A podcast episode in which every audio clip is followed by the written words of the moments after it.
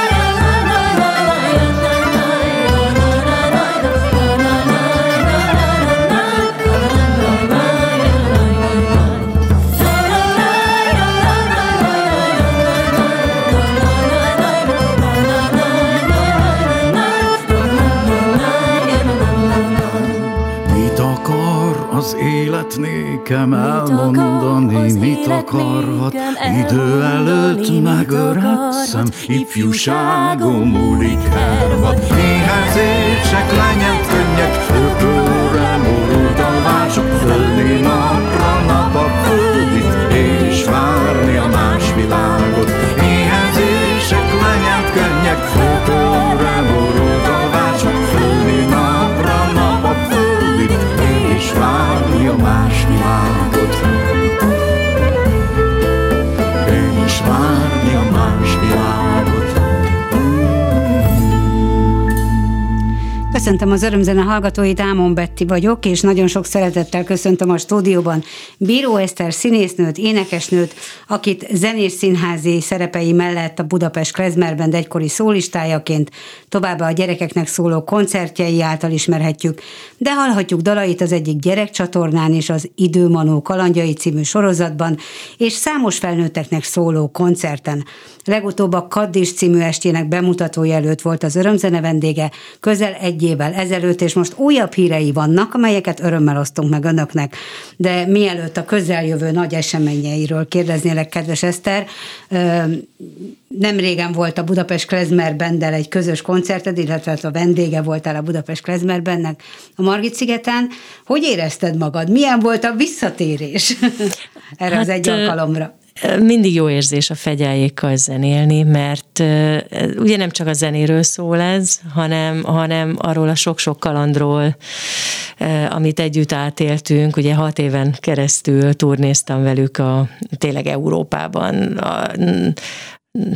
nem is tudom, hogy hány városban, országban jártunk együtt, tényleg Milánótól, Moszkván át, Hamburgban egyszer egy hónapig voltunk, Hollandiában, tehát hogy nagyon-nagyon sok helyen velük voltam, és volt, ahol hosszabb ideig, és hát rettentő sok sztori, nagyon-nagyon sok vicces szituáció, tehát tényleg mint egy család úgy működtünk 6 éven keresztül, úgyhogy ez minden összenézésben, minden összekacsintásban ott van, meg minden hangban is. Igen, igen, és ez olyan jó, hogy barátságban továbbra is, tehát nem azért léptél ki a zenekarból, mert nem fértetek össze valamilyen módon, akár Fegyával, akár más zenekari taggal, hanem azért, mert a saját utadat kezdted el járni, és a szóló karrieredre akartál koncentrálni, és hát Fegyájéktól meg nagyon-nagyon szép, hogy meghívnak egy-egy nagy alkalomkor újra vendégnek. Hány dalt énekeltél a koncerten? Nem voltam ott, azért kérdezem, és hát ha a hallgatók közül is sokan nem voltak ott, bár tudom, hogy...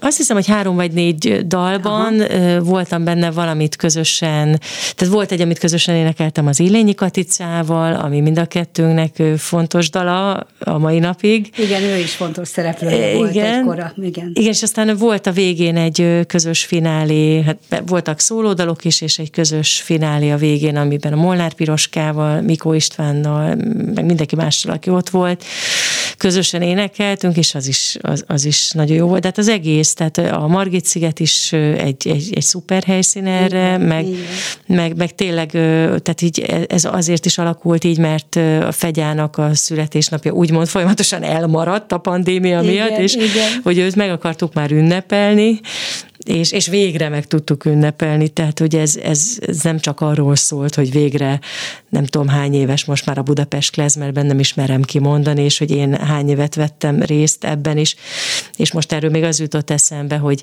amikor én kiléptem a zenekarból, ez nem csak a szólókarrierem miatt volt, hanem azért, mert akkor született meg az első gyermekem, aki ott ült a nézőtéren. Igen. Tehát, hogy azért ott sok minden összegabajodott érzelmileg bennem, amikor ott álltam.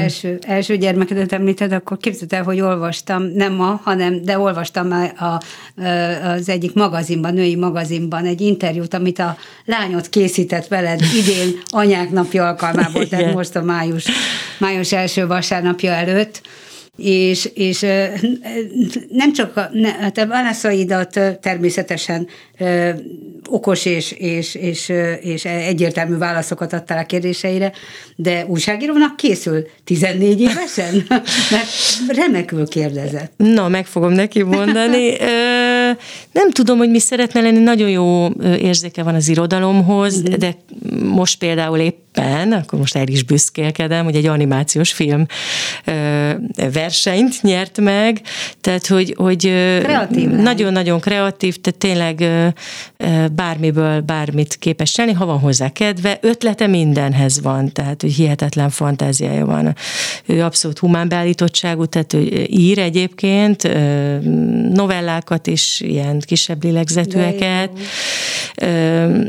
meg igen, tehát hogyha például csinál egy ilyen animációs filmet, akkor ugye annak van a vizuális része, amit kitalál, és van tehát maga a történet, amit meg leül és megír, és ő elég sok energiát fordít rá. Tehát, hogy... A gyerekdalaidnak a videóklipjeiben láthatjuk a kezenyomát, az ötleteit? Még nem, de azért szokott odaadni nekem ilyen ötleteket, kezdeményeket, rajzokat, szövegrészleteket, úgyhogy biztos vagyok benne, hogy... Egyszer csak majd debütál egy videóklipben. Igazából volt egyébként egy verse, és a párom Földes Anyi, ő egyszer a születésnapjára megzenésítette. És azt hiszem, hogy ez legalább 2 vagy 3 évvel ezelőtt volt, úgyhogy igen, tehát, hogy vannak nagyon-nagyon izgalmas gondolatai. Akkor nagyon törhetitek a fejeteket, hogy melyik úton segítsétek őt. Persze minden úton fogjátok, de hogy akinek ilyen sokféle tehetsége van, sok mindenhez van tehetsége, nehéz lesz neki is eldönteni, hogy milyen irányba induljon el. Vagy szerintem ellenkezőleg, hogy pont az, hogy nyitva van egy csomó ajtó. Ez igaz. Én mindig azt tartom szem előtt, így a gyerekekkel kapcsolatban, ugye van egy kisfiam is, igen. csak azért megemlítem, hogy ő is kerüljön szóba. 2 évvel fiatalabb, tehát igen, ő is Kristini már. Igen, ő neki a matematika, meg a logika egyébként, meg a sport az erőssége, de úgy azt tartom szem előtt, hogy megmutatok nekik mindent, amire képes vagyok, a mindenféle sport, mindenféle nyelv,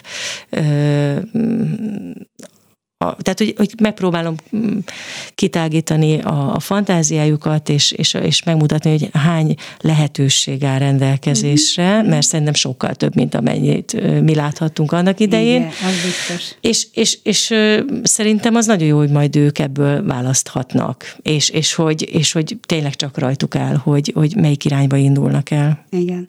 Nos, visszatérünk az Örömzenében a Bíró Eszterrel kapcsolatos új hírekre, és az is egy hír mára, hogy ma van a zene ünnepem, ugye ez Franciaországban indult el, vagy vezették be június 21-ét 1982 óta, hogyha jól emlékszem, és én egyszer elmentem Párizsba ezen az ünnepen, hogy megnézzem, hogy milyen az ottani ünnep, és itt is éveken keresztül, évekig ezen a napon a Gellért-hegyen, a Margit-szigeten, a Városligeti tón, ilyen víziszínpad gyanán ingyenesen lehetett koncert, a Deák téren, az Erzsébet téren, a parkban ingyenesen lehetett menni a koncertekre, nagyon jó előadók koncertjeire, és aztán ez valahogy elhalt itt az utóbbi 10 évben, úgyhogy most már nincs ilyen, vagy nem tudom, nincs róla tudomásom, hogy lenne, de a zene az egy ilyen alkalommal, hogyha most lenne, például itt is ünnep lenne, tehát hangsúlyozva lenne, Magyarországon ez az előadó számára jelent valamit, vagy pedig csak egy alkalommal több, egy lehetőséggel több? Hát szerintem jelent, tehát hogy igen, egy plusz alkalmat jelent arra, hogy a zenét közelebb tudjuk vinni az emberekhez. És még hozzá az élő zenét, mert szerintem a pandémia időszaka abszolút megmutatta azt, hogy az, hogy a zenére szükség van, az egyértelmű. Tudjuk.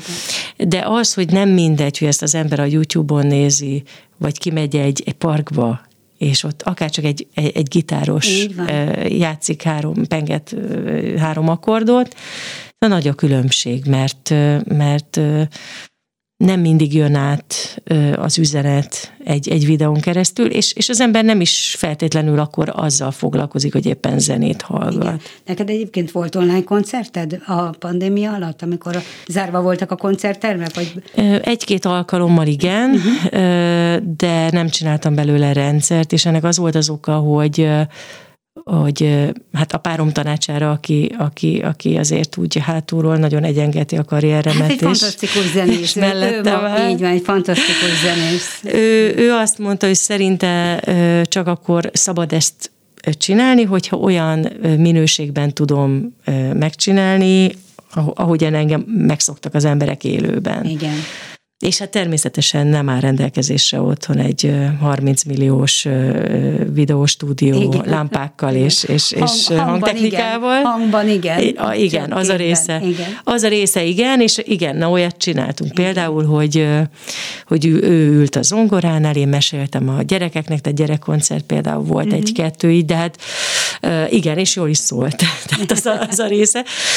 De nem akartam így lemenni egy bizonyos színvonal alá, hogy most akkor ilyen live, akkor ott elmegy a hang, visszajön a hang, elmegy a kép, visszajön a kép, tehát hogy azért is, mert amúgy láttam, hogy nagyon sokan csinálják, tehát hogy amúgy a gyerekeket senki nem hagyta egyedül, és azokat a dolgokat megragadtam, amiket színvonalasan lehetett csinálni, illetve hát nagyon sokat dolgoztunk otthon, és nagyon így sok... született például a Kaddis, tehát így született meg a Kaddis, aminek tavaly a Zsidó Kulturális Fesztiválon volt a bemutatója a Dohány utcai zsinagógában. Volt szerencsém ott lenni és meghallgatni, és egy nagyon-nagyon megható és nagyon elegáns este volt, nagyon finom zenével. Erről fogunk beszélgetni a műsor további részében, de előtte zenéljünk egyet, mégpedig a Kaddis című esten is elhangzott dalt fogjuk lejátszani Életrajz címmel, Bíró Eszter előadásában és néhány fantasztikus művész közreműködésével, nem sorolok föl mindenkit.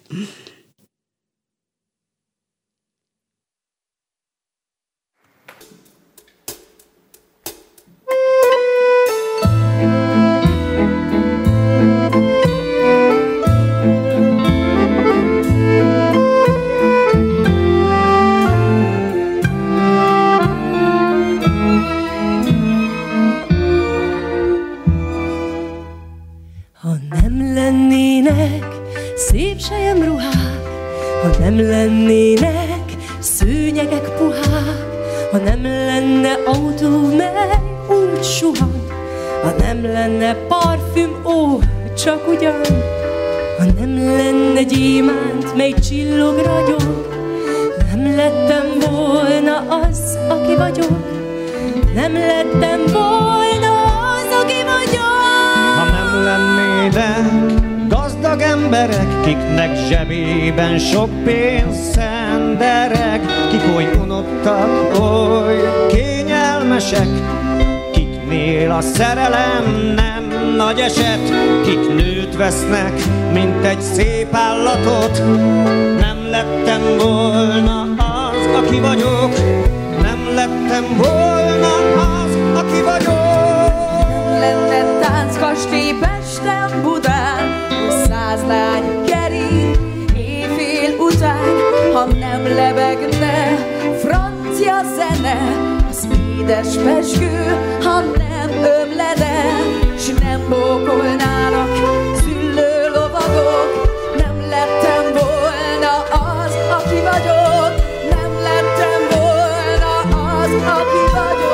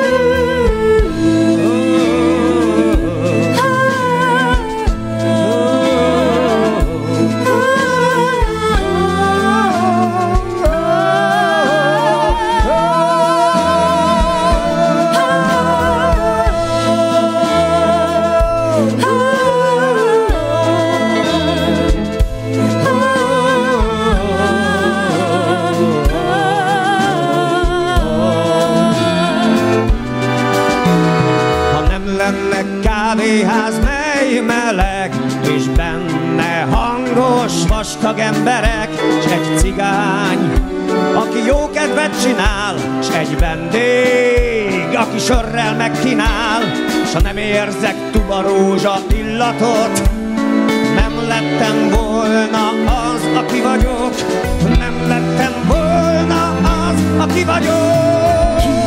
A ligetbe, ha nem lenne bad, hová leülni, ingyen is szabad, hová egy kócos fiú is leül, s nem maradok ott este egyedül, s nem tüzelnek fenn a csillagok. Nem lettem volna az, aki vagyok, nem lettem volna az, aki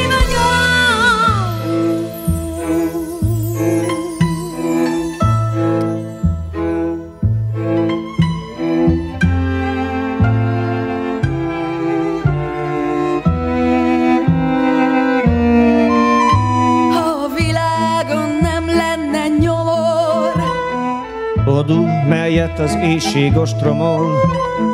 Apa, akinek teher a gyerek, anya, aki köhög és pityereg, és nem kérdi, a lányom hol csavarog.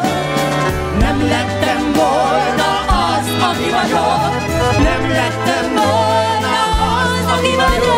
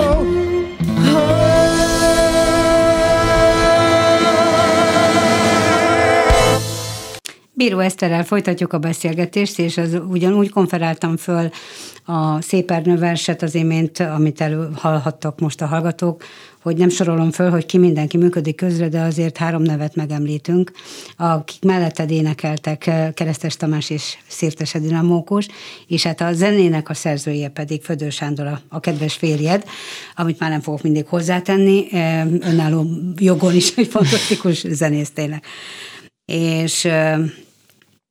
És hát a hangszerelés az sokat változott, már a Dohány utcai zsinagóga előadáson is, és ha jól tudom, azért készül ebből lemez, tehát melyik verziót? Mert ugye itt is hallunk egy Szép Ernő verset, közös előadásban más előadóművészekkel, és a zsinagógában hallhattunk a te előadásodban nagy zenekari kíséretet, gyakorlatilag egy big band kíséretében, tehát nem szimfonikus zenekar, hanem egy... Igen, tehát a Kaddist vesszük föl, tehát az, amit tavaly lehetett hallani a Dohány utcai zsinagógában, igen. Gyakorlatilag annak a stúdió felvétele készül most.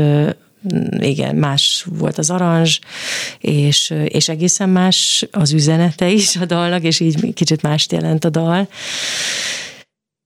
De igen, valahogy így, tehát tavaly, amikor így összeállt ez a Kaddis mű, akkor egy-két régebbi dolog bele lett rakva, és át lett dolgozva, és új értelmet nyert, és valahogy úgy gondoltam, hogy így érdemes most már lemezre venni, mert vannak olyan dalok, amik megszületnek, eljátszuk őket egyszer, kétszer, háromszor, de nem kerülnek valahogy felvételre. Nagyszerű zenészek játszottak a zsinagógai koncerten, amit aztán az Öttemplom Fesztiválon Győrben is sikeresen mutattatok be. De azért a stúdiófelvétel esetében nagyon, tehát összetettebb ez a dolog, mert nagyon sok embert kell egyeztetni, és ugyanúgy, mint egy koncertre tulajdonképpen a technika ugyanaz, de nem biztos, hogy a teljes lemezanyagot egy nap alatt, vagy egy estén föl tudjátok venni, mint hát ahogy nem egy lehet. Koncert van.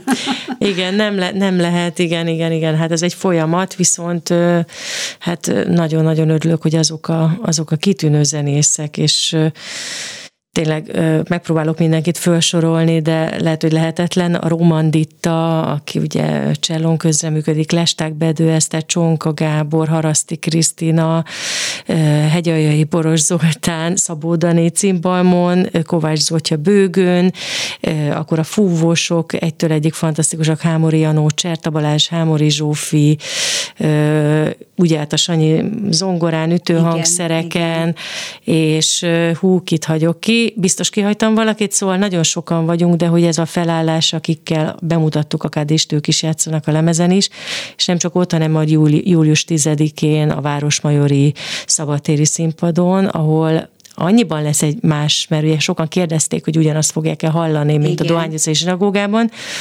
Maga a mű az ugyanaz lesz természetesen, hiszen ez egy most már kiforrott zenemű, viszont az üzenete és az egész este egy picit más lesz, hiszen ez Benkő órának arra a felkérésére érkezett, hogy szerette volna, hogyha a Városmajor 100 rendezvény sorozaton lenne egy olyan este, egy olyan nap, amikor az 1944-es vérengzésekről megemlékeznek. Mm. És a Kaddis, ami egy ősrégi gyászima, az erre egy, hát elég borzasztó, de valóban egy jó zenei környezet, és azóta elmentem egyébként egy sétára, és megnéztem a Városmajorban ezeket a helyeket, ahol azok a vérengzések történtek, és már egészen máshogy nézek sajnos arra a városrészre, de azt gondolom, hogyha ha emlékezünk, és megtudjuk, hogy valóban mi történt, akkor az inkább kinyitja a szemünket arra, hogy egyrészt, hogy ne felejtsük el azokat az embereket, és emlékezzen valaki rájuk, igen, emlékeztessünk rájuk, és azok, akik még mindig vagy tagadják, vagy azt gondolják, hogy jobb, ha erről nem beszélünk, hát szerintem beszélni kell erről, mert még akkor is, hogyha valaki még most is akár ott lakik, és bűnösnek érzi magát, vagy nem, talán akkor közönyös volt, és nem mert semmit csinálni, szerintem nem késő azt mondani, hogy hogy igen, ez egy borzalmas időszak volt, de megtörtént, és kezdjünk tiszta lappal. És ilyen ne történjen meg még soha többé, ezért is fontos tudni. Így van, ezért fontos erről beszélni egyáltalán. Így van, és erről tudni kell. És szerintem ez egy nagyon jó dolog, hogy a Városmajori színpad ezt fölvállalta. Mm. Zoltán Gábor, aki írt erről hát nagyon brutális könyveket, és ajánlom mindenkinek, nem fogja senki egy ültében végigolvasni, mert én például nem bírtam, mert szakőkemény. De fantasztikus egyébként, tehát ő is ott lesz velünk, és úgy indul majd ez a megemlékezés, hogy ő is ott lesz. Akkor ez ennyiben tényleg más, mert színpadon lesz, tehát igen, felolvas részleteket. Igen, van egy új könyve, és abból a Szép versek 1944 című. Ja. Szóval azt gondolom, hogy ez egy nagyon, nagyon különleges este. Ismerem az előző könyvét, és tényleg nem lehet elolvasni, tehát ez nem egy könnyű olvasmány. Igen. Tehát, hogy borzongató. Meg a másik az, hogy én hiszem azt, hogy ezt a Kaddis művet nem csak zsinagógában kell eljátszani, hanem biztos, hogy nem lehet akárhol eljátszani, ez a 100%, de ez egy jó alkalom lehet, és egyébként tényleg csodálatos a zene, és nem azért most, hogyha hazabeszéljek, de szóval nekem ezeket a dalokat énekelni csodálatos, és hogyha valaki, aki például a Dohányban többen mondták, hogy úgy mentek, hogy vittek egy 100-as papírzsepítőjét, most akkor végig kell sírni, szóval nem kell végig sírni, igen, mert igen. Ez úgy indul, hogy igen, ez egy gyászimával kezdődik, de utána a folytatásban mégiscsak, legalábbis én úgy érzem, hogy a gyász feldolgozás folyamatán megyünk keresztül, és igenis a túlélés irányában, a remény irányába haladunk, arra, hogy igenis tovább kell lépni, és hogy tovább lehet lépni, és hogy valahogy... Muszáj is tovább lépni. Igen. És azt gondolom, hogy ez az üzenete a darabnak, úgyhogy nem fogjuk végig sírni, aki akarja, végig sírhatja. Természetesen, tehát mindenki azt sem akar, de hogy ez biztos, hogy egy drámából indul, de... Vannak megható pillanatai az esnek, ez biztos. De az nem baj. Tehát az nem baj, mert ez azt jelenti, hogy hat az előadás, és hatnak a versek, hatnak a dalok. A Födő Sándornak a zenéi, tehát kivétel nélkül minden zenét ő írt. Ez a nevében tudsz mondani csak 3 mondatot arról a munkáról, a folyamatról, hogy számára ez a munka mennyire jelentős, hiszen a filmek zenéjét rengeteg előadónak ír zenét, sikeres, nagyon, nagyon foglalkoztatott zeneszerzőként is, és előadó művészként is, tehát akár a doboknál, akár a zongoránál lehet őt látni, ütőhangszereknél. De hogy neki ez a folyamat, amikor a Kaddist írta, a zenéket írta, akkor ez tehát egy egységes zeneműben gondolkodott, vagy pedig tényleg tételekben, ahogy a verseket tulajdonképpen tételeknek is nevezhetjük. Igen, hát először ugye 2 nagy tétel született meg, ugye a Kaddis maga, aminek ugye az a hihetetlen egyedisége, hogy a világon egyedülálló módon, legalábbis mi nem hallottunk még ilyenről, hogy a Kaddis szövege, ami egy arámi nyelvű, több ezer éves szöveg, teljes hosszában bele tudott kerülni a műbe. Ami nem volt egy egyszerű feladat, és méghozzá úgy, hogy a hallgató az igazából nem veszi észre, hogy ezt egyáltalán nem így, tehát kántálni szokták a templomban, igen, vagy a temetőben, vagy ahol elmondják. Tehát ez volt az egyik nagy falat, a másik pedig, ami a vége, aminek az Exodus a címe, ugye, ami Mózes egyik könyvének is a címe, és akkor a Sanyi ezt nagyon hosszasan írta, hosszú is, tehát ugye az utolsó tétel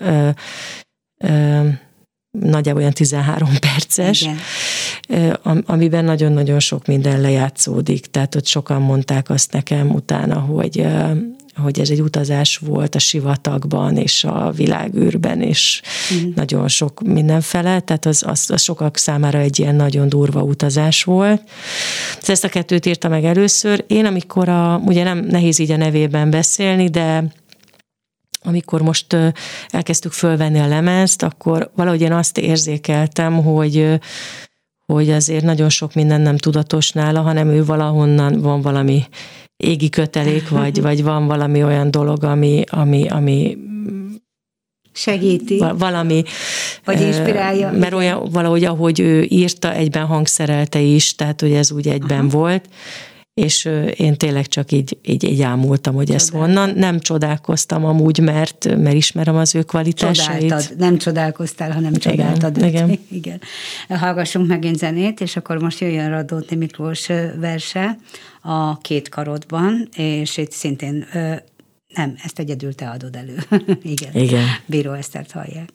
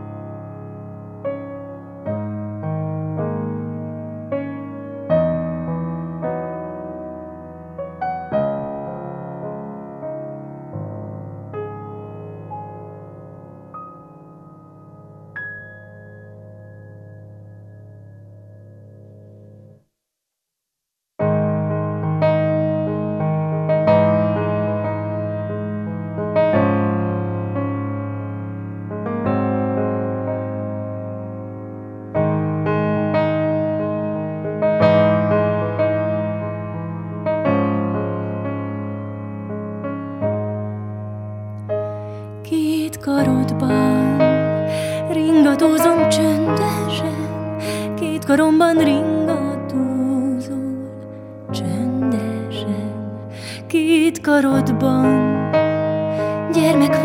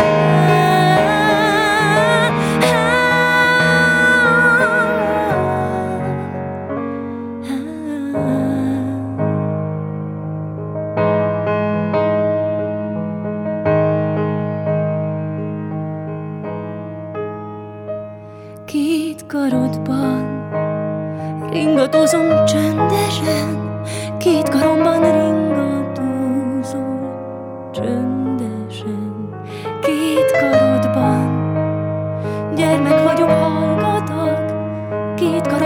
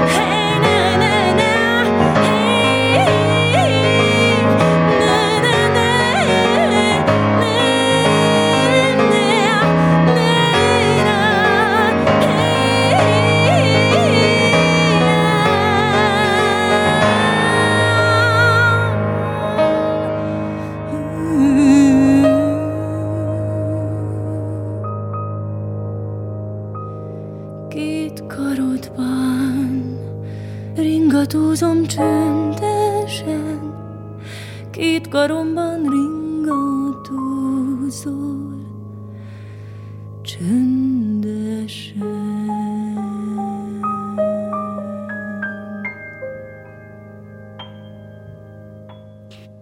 Csodálatos volt Eszter a dal, csodálatos a vers. Bíró Eszterrel folytatjuk a beszélgetést, és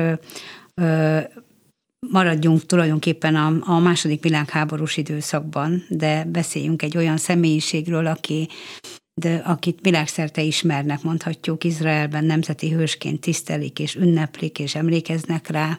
Ő Szenes Hanna, akinek tavaly volt a születésének a 100. évfordulója, és egy tragikus sorsú költő, aki nagyon fiatalon lett a második világháború áldozata. Nem ismerjük mi igazán őt. Nem tanuljuk az iskolában, nem tanítják őt, nem olvashatjuk, vagy nem olvassuk az iskolai irodalmi órákon, az irodalomkönyvekben a verseit. Azt nem, nyilván arra nem tudsz válaszolni, hogy miért, de arról igen, hogy te miért tartod fontosnak, hogy az ő életét bemutasd a magyar közönségnek egy önálló színházi esten. Ez egy új dolog az életedben, és úgy konferáltam, vagy vezettem be, azt hiszem, a Facebookon is, hogy egy nagy álmodat valósítod meg ezzel. Na hát akkor most a következő részben a műsorban beszélj egy kicsit Szenes Hannáról, a nagy álmodról, a miértekről. Igen, hát nekem nem újdonság az életemben, mert most már lassan 2 éve érlelem ezt a gondolatot, és próbálom, hogy mondjam, ezt az álmot, ezt reális talajra vinni. Igen, én is nagyon elcsodálkoztam, én mindig is tudtam, gyerekkorom óta ismertem Szenes Hanna nevét, ismertem a dalt, amit ő Izrael második himnuszaként is emlegetnek, Hali Haleke Szária, vagy Éli, sokan így ismerik. Igen. És én is elcsodálkoztam, hogy az ő történetét Magyarországon egyáltalán nem ismerik, pedig hát magyar származású, sőt, tehát élete nagyobb részét Magyarországon élte. A mai napig élnek itt rokonai, és ugye ennek több oka van, hogy őt miért nem, semmelyik rendszer nem akart vele foglalkozni, vagy nem akarták az ő emlékét életben tartani, de annyira nem, hogy amikor én elkezdtem egy picit utána menni a naplója alapján, hiszen neki is volt egy olyan naplója, mint Anna Franknak annak idején. Kicsit utána mentem, hogy hol is lakott, akkor nem kellett olyan nagyon messzire menni a saját otthonomtól, hiszen ő a Bimbó úton lakott, és az a villaépület, ami az ő otthona volt, az néhány éve le lett bontva. Uh-huh. Míg mondjuk Anna Frank házát a mai napig látogatni lehet.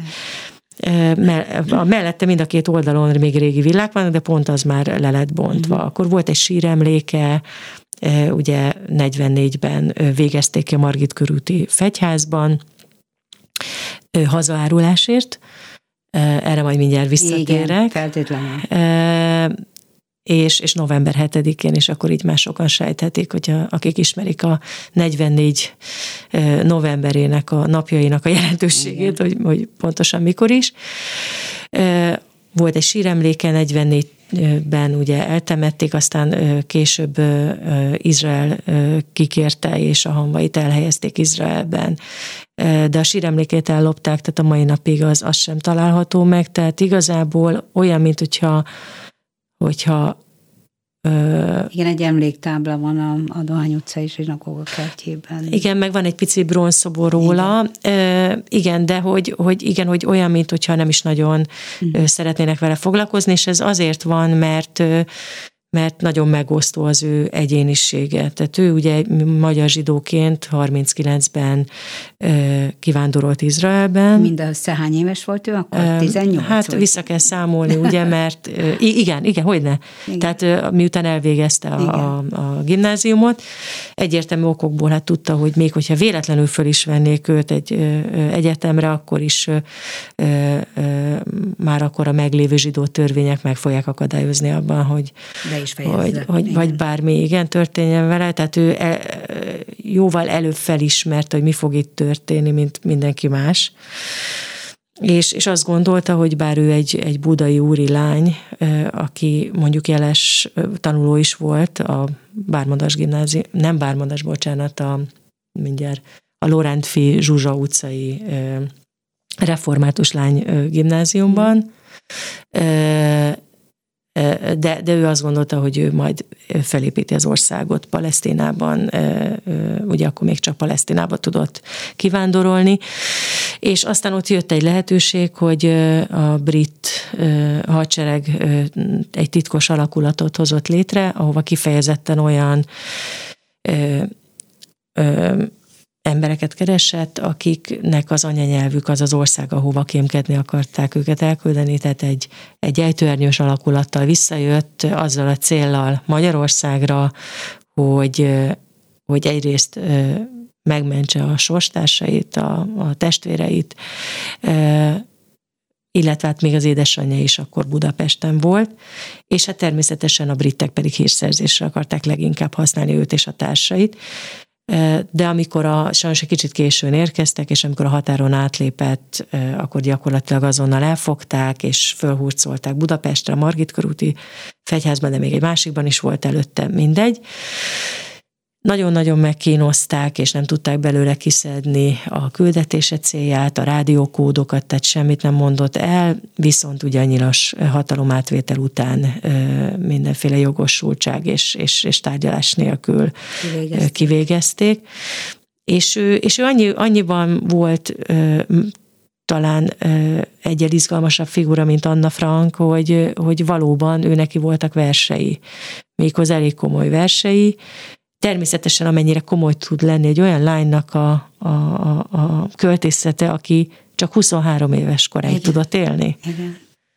Tehát, hogy valószínűleg, ha még lett volna 10 éve, akkor még komolyabb versei lehettek volna. Tehát egyébként a verseit, ha jól tudom, több mint 50 nyelvre fordították le, tehát úgy tovább él a költészete. De itt magyar nyelven is van. Magyar nyelven is van, bár nem kapható a könyve, tehát egy utoljára 91-ben jelent meg a naplója, tehát ez is egy nagyon ritkán fellelhető kincs Magyarországon. De igen, tehát, hogy amiatt megosztó a személyisége, hogy brit kémként jött vissza, és a bíróság előtt ő hazaárulónak nevezték, és ő... Hát nem szövetséges volt, nem a szövetségesek. Igen, és akkor ő mondta, hogy hát majd meglátjuk, hogy ki itt a hazaáruló. Úgyhogy ez volt az ő legnagyobb bűne, de hogy nem nácik végezték, és nem valami koncentrációs táborban, hanem nagyon közel Budán, oda, ahol ő egyébként élt. És ezért volt nekem nagyon fontos, hogy erről mi beszéljünk, és hogy elkészüljön ez az előadás, ami hát biztos, hogy nagy részben az én véleményemet fogja tükrözni, és ezt, amit én gondolok erről, de szerintem a legeslegfontosabb a kommunikáció. Tehát azt gondolom, hogy én...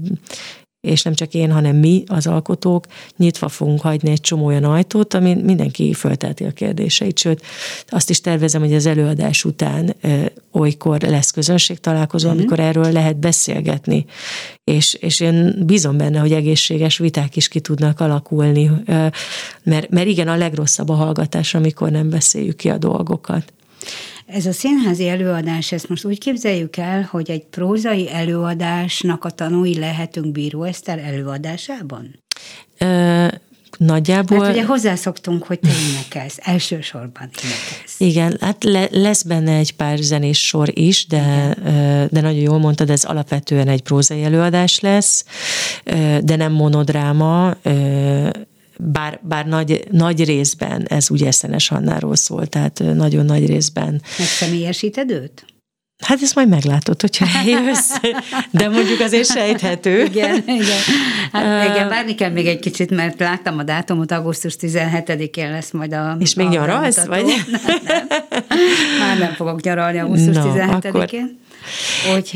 Úgyhogy nyilván még nagyon formálódik még most is, de a magja, az eszenciája, tehát már nyilván a szöveg az teljes mértékben adott. Igen, Tóth Réka Ágnes és Vider Kristóf állították össze a Szenes Hanna naplója, édesanyja visszaemlékezései, illetve a bajtársak visszaemlékezései és versei alapján a szövegkönyvet, de azért Tóth Réka Ágnes hozzá is írt valamennyit, tehát van benne nem sok, de valamennyit hozzáírt. De az fikció, vagy pedig amit hozzáírt dramaturgiai szempontból érdekes ez, vagy pedig azok is tényeken alapulnak? Minden csak tényeken alapul.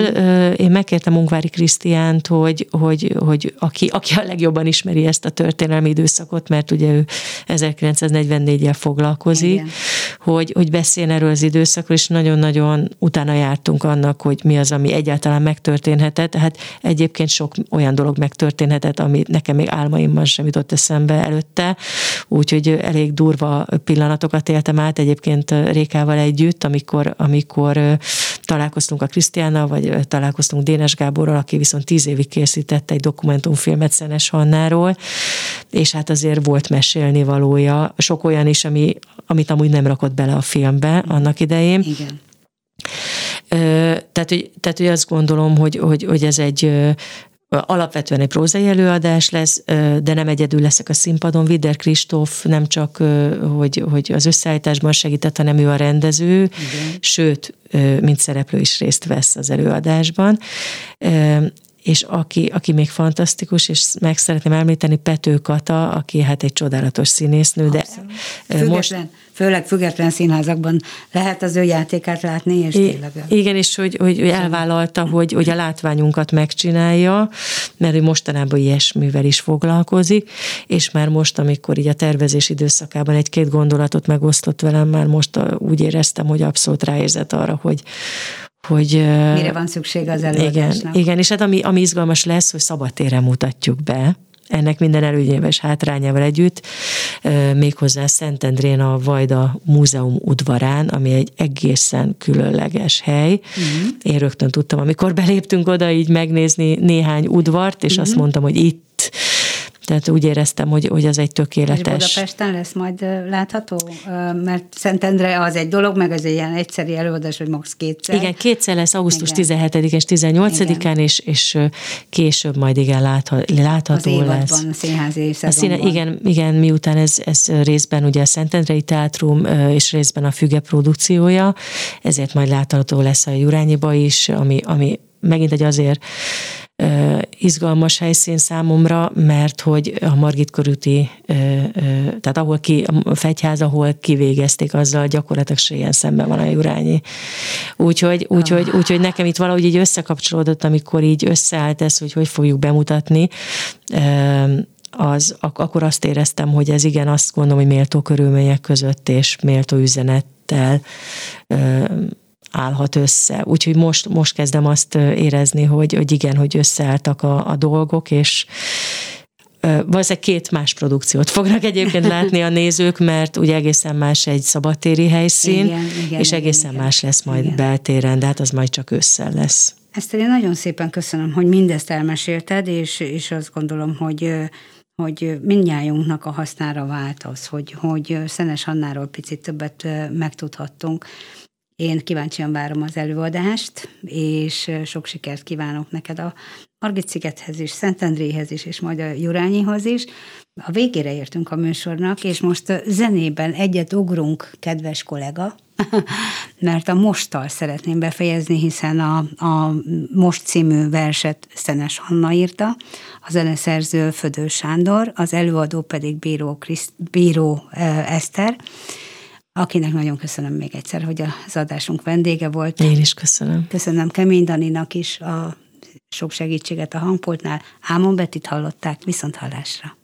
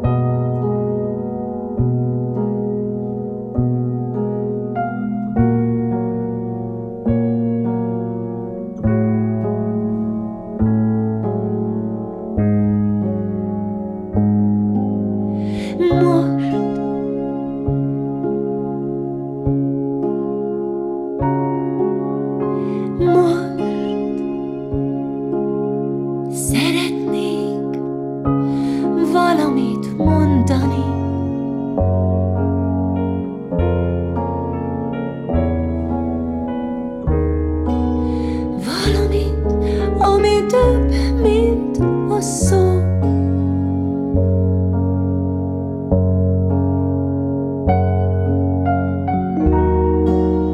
Tarkább a színnél,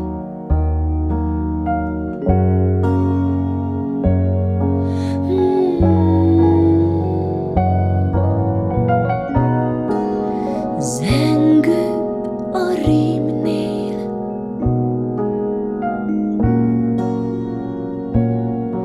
amit nem mondott előttem millió. Valamit hallgat köröttem a föld, várakozom, bámul rám az erdő.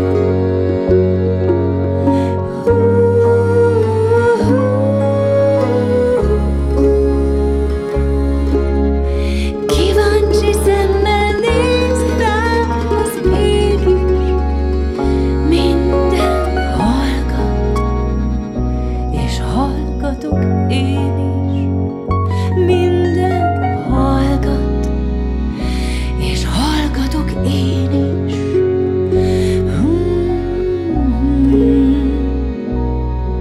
Minden hallgat.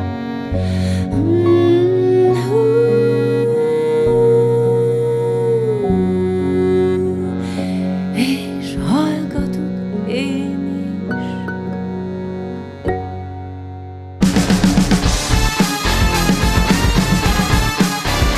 Örömzene. Muzsikusok a klubban Ámon Bettivel.